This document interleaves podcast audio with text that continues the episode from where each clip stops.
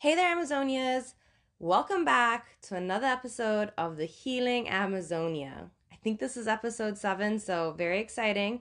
Today I'm going to be diving into pain versus suffering, which I said I would on the last episode, so that's what we're doing. For those of you brand new to this podcast, this podcast is to do with all things healing. It's a holistic podcast. So we talk about emotional, spiritual, mental, and physical healing. We believe all things work together. So healing in one area allows for healing in another area. Okay, let's get to this. I ran into this concept of pain and suffering being two different things during a breakup where my mindset and my thought processes were at their absolute beep worst. I thought at that time that everything was on me, that I was not good enough. Why was my love not good enough? Why was I not pretty enough? Why was I not funny enough? And of course, uh, your thoughts create your feelings. And if your feelings aren't great, that impacts your perception of stuff, which then impacts how you show up, as in how you behave. And then the world gives you back what it is you put out. So if your behavior is saying that you don't believe you're worthy of certain things, then the world is then going to give you back that very same thing. Well, you said you weren't good enough, so here's what you get. So we want to show up better in the world so that we can get what we deserve because we are deserving of good things. We're deserving of happiness, we're deserving of contentment, we're deserving of self love, we're deserving of a comfortable home, we're deserving of all these things, right? So, and we're deserving of health. I think that's the number one. We're deserving of health. Anyways, I ran across this concept that pain and suffering were two very different things this whole time I had thought that pain and suffering were the same thing. There was just different words for the same thing.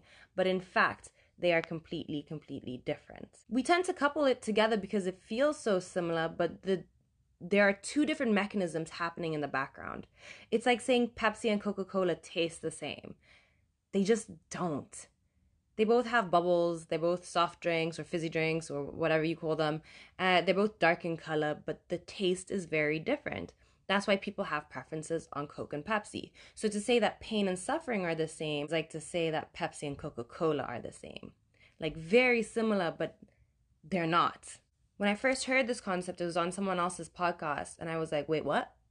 So I went in, I did some research, I started reading all about it, and I guess the best quote that I read said something along the lines of pain is what happens to us, and suffering is what we do with that pain. There will be things in life that are inevitably painful a death of a loved one, a breakup, losing your home, so on and on and on. I guess in this episode, we'll be focusing much more on em- emotional pain rather than physical pain. But in terms of emotional pain, we are going to run into situations in which we experience emotional pain. There's no way around it it's going to happen.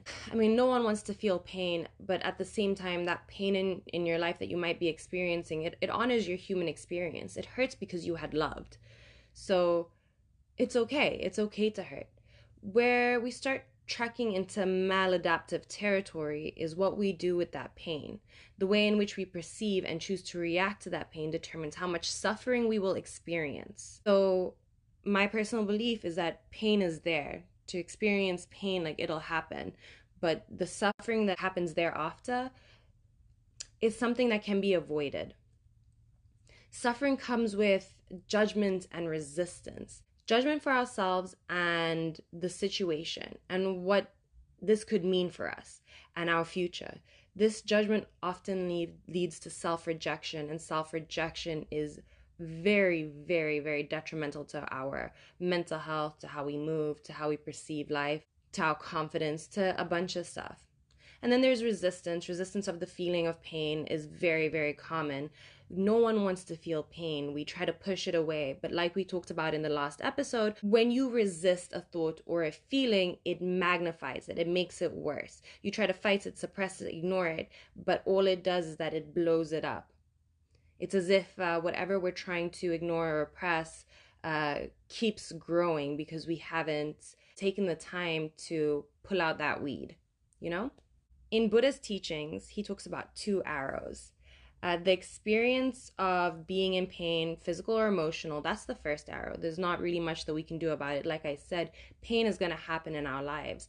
We just have to accept that it is a portion, it is a part of of this human experience that we are living. But the second arrow, it's like we shoot ourselves with this arrow. This arrow never had to hit us, but we go ahead and we shoot ourselves with this arrows. And those are our judgments and and resistance to that feeling that then can prolong that feeling of pain, which turns into suffering. You're you're suffering based on what it is you're choosing to think about yourself in the situation and what you're choosing to not let go of and what you're choosing to resist in terms of, of feelings and emotions. A person who has become amazing at coaching themselves in terms of their thoughts are less likely to experience that second arrow. And if they do experience that second arrow, it's for a much shorter period. Their suffering is minimal in comparison to maybe what I used to do to myself, where I used to hold on to the suffering, partly because I believe that if I held on to the suffering, it was first of all something maybe I deserved because of my belief that I wasn't good enough or something. Or I would hold on to the suffering because I wasn't willing to forgive other people in my life. And if there's something I've learned, it's that unforgiveness is so detrimental to your own health. You don't forgive for that other person. What that other person did doesn't it doesn't become right just because you have forgiven them. And now I know that in forgiving that other person, I'm not saying what you did was right. I'm saying that I want to live with freedom and I no longer want you to have control over my life and I want to be the one that controls my life. And this suffering that I feel because I because I refuse to let go is not something that I want anymore. But how do we start our movement away from prolonged suffering? Well, everything starts with awareness. I think I've said this in almost every episode is that it has to start with awareness. It's awareness that you have the pain that you're experiencing. So you need to recognize that pain or that emotion. And then once you recognize that pain and emotion, I always try my best to then try to recognize the thoughts I'm having around that pain and that emotion. And I try to challenge those thoughts. A lot of these thoughts, I told you, come from self rejection. So they're not factual they're not true in what they are. It's self rejection. Our brains have turned into dickheads, and now we're here self rejecting ourselves. So, what are those thoughts? Are those thoughts the second arrow? If they are, put them on trial.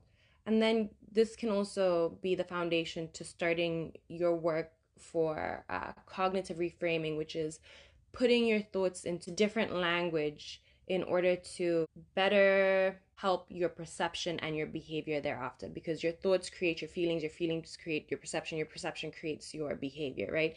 A lot of work into getting better behavior starts with addressing your thoughts putting it on trial reframing those thoughts.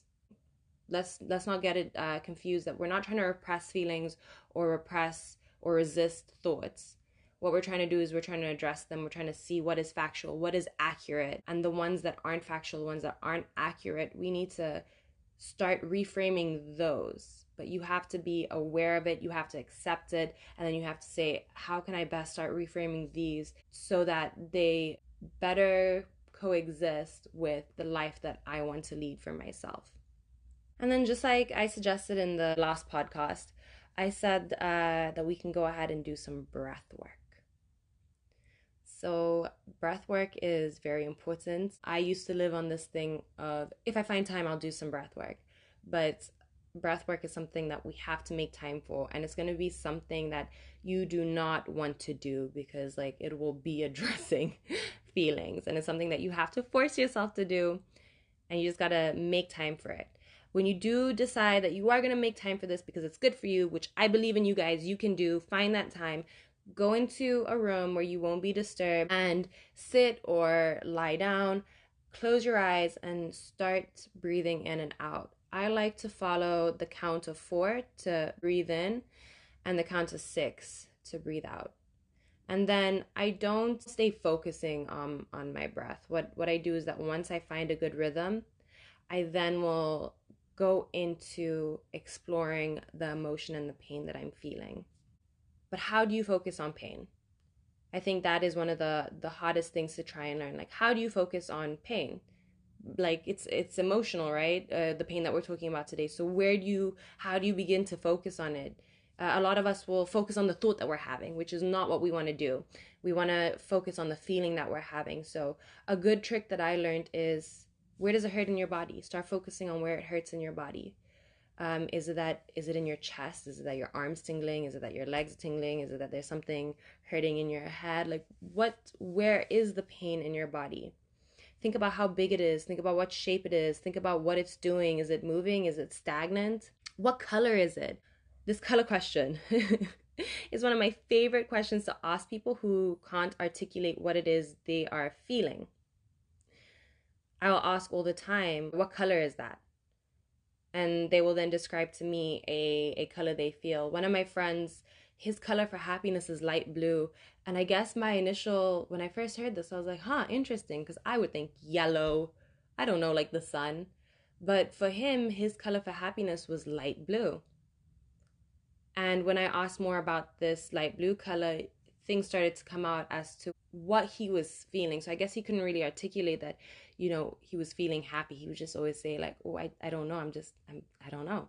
Obviously, he has like a smile on his face. He feels happy, but light blue for him was an indicator of of happiness. But also from asking more questions, we found out that light blue was also that picture of of contentment and tranquility for him.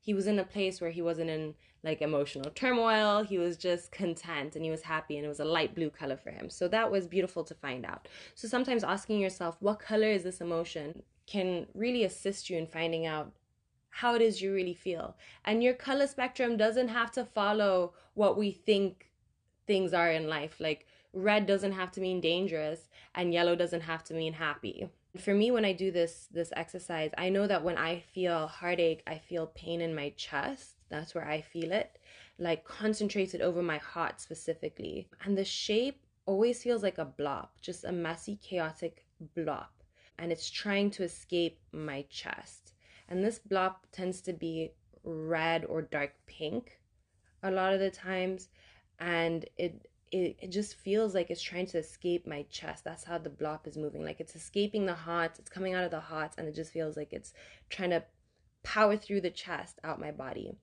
I also used to experience uh, tingles down my like left arm, which is so weird. But my legs also used to tingle when I was experiencing uh, heartache, and this kind of looked like dots, like staticky dots, changing colors rapidly like you know how like the static screen is kind of like purple gray white black and it's just like staticky and it's just changing colors that's what i would experience and in the same way that that emotion was trying to like escape my chest i would also feel like this pain trying to like escape through my fingertips of my left hand and like through my toes of my legs so that is what that's how i used to experience and probably would still experience pain. Once you do that and you take a moment with that and you notice where it is you're hurting and how it feels, and you've removed thought from it, so that self rejection, that judgment, that resistance, and you've, re- you've removed thought, you can also pay attention to like how it's moving in your body. It might have started in your chest and now you feel it in your stomach or whatever it might be for you. I then like to do uh, this thing where I start to pull it out of the part of my body that's that's hurting. Let's say um, I'm experiencing that pain in my heart of whatever is going on.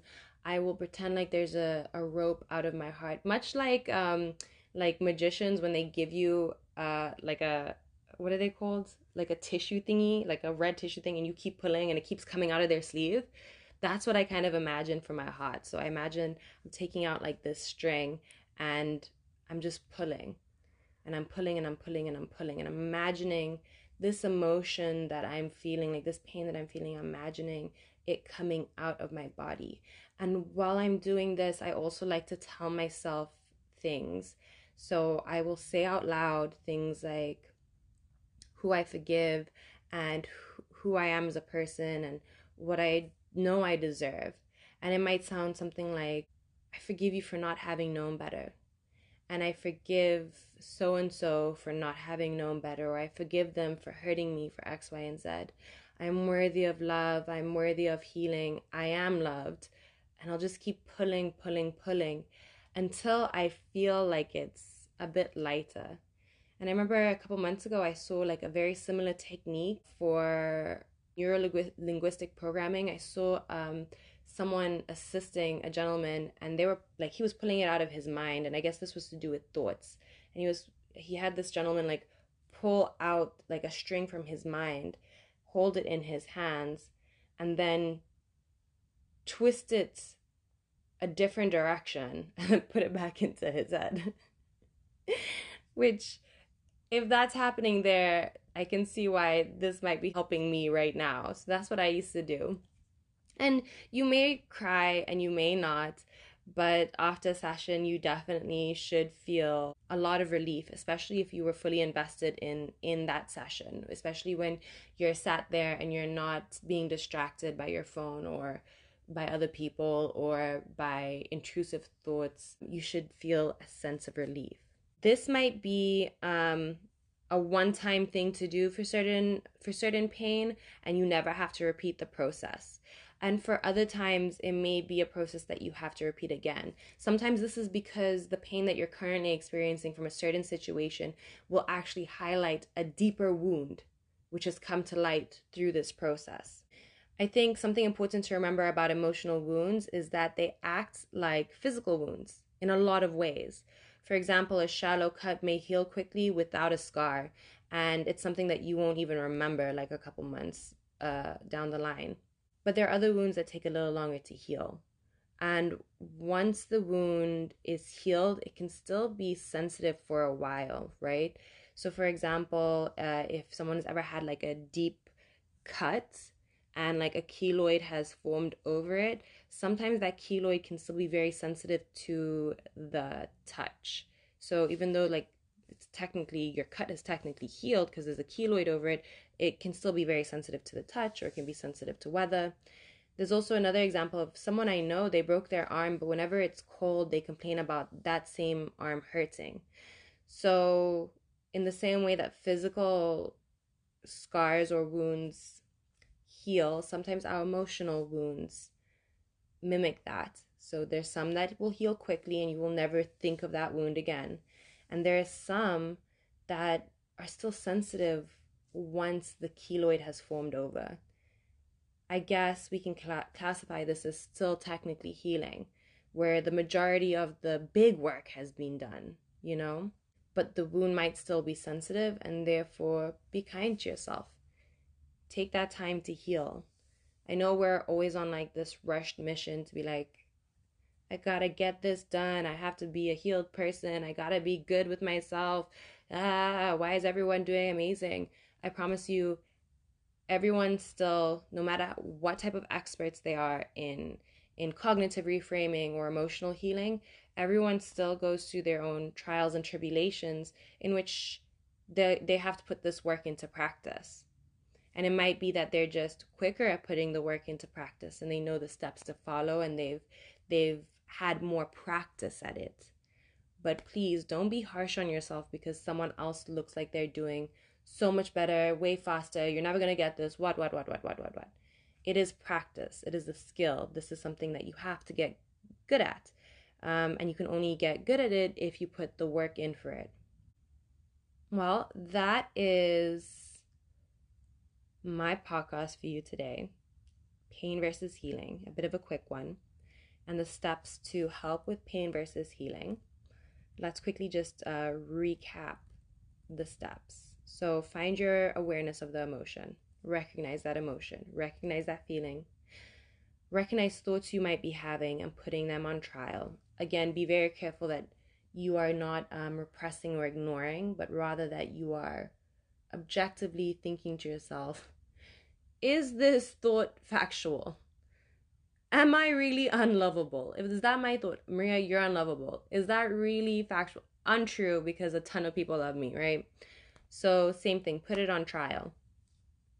And then find some time in your day to do some breath work. In that time while you're doing breath work, find a, a room that you know you won't be disturbed, put your phone on silent, and then start breathing in to the count of four, breathing out to the count of six. And then once you get into a good rhythm, start to try and recognize where the pain is in your body what shape it is, what color it is, how is it moving. After you kind of recognize that and you you know where it is, then do the pulling of the rope technique where you try to pull it out of your chest or your head or I don't know, your legs, like wherever the pain is coming from. Pull it out. And if you need to affirm something to yourself, um, I would say it out loud. Don't say it in your head. Declare it out into the world. If you need to forgive yourself, even in situations where you're where you logically know you're not at fault, but emotionally you still hold a lot of guilt, then say out loud that you forgive yourself for that thing. Maria, I forgive you for not having known better. Say out loud who else you need to forgive. Say out loud what you know you are. Like you're you're worthy of love. You're worthy of a happy life. You're worthy of healing. You're worthy of these things. And then when you're done, when you've pulled everything out your chest, throw it away. Release it, throw it away. Sometimes I like to end my sessions off with I release this or I release what does not serve me. And then take your final deep breath in for that session. Get up as quickly or slowly as you want to and go about your day. And revisit this as many times as you need to until that pain isn't actively turning into suffering. Like I said, there's some things that you won't be able to avoid. There's some pain that you will experience as being a human in this life. it is part of our experience. But as much as possible, we want to make sure that that pain isn't um, suffering. We want to make sure that we're not shooting ourselves with the second arrow. Well, that's it from me, guys. I hope you enjoyed this episode. If you found it helpful, please share, especially with people you think would benefit from it. If you want to find me on Instagram, you can find me at Ria underscore Amazonia underscore. If you don't know the the reason as to why I use Amazonia and everything, it was in the last episode. For the next episode, though, I plan to have uh, Miss Stephanie Merrick on my podcast. She's this amazing woman who has passion for woman empowerment and is just a super freaking reflective person. She's also a blogger for Mudhoney Malawi, and her pieces are so, so, so insightful. So please tune in for the next episode. We'll be talking about culture and exploring your essence and how sometimes culture can help with your essence, but also how culture can maybe put you in a in a position in which you feel like you have to hide away certain parts of yourself. Other than that, guys, have a great week and see you soon.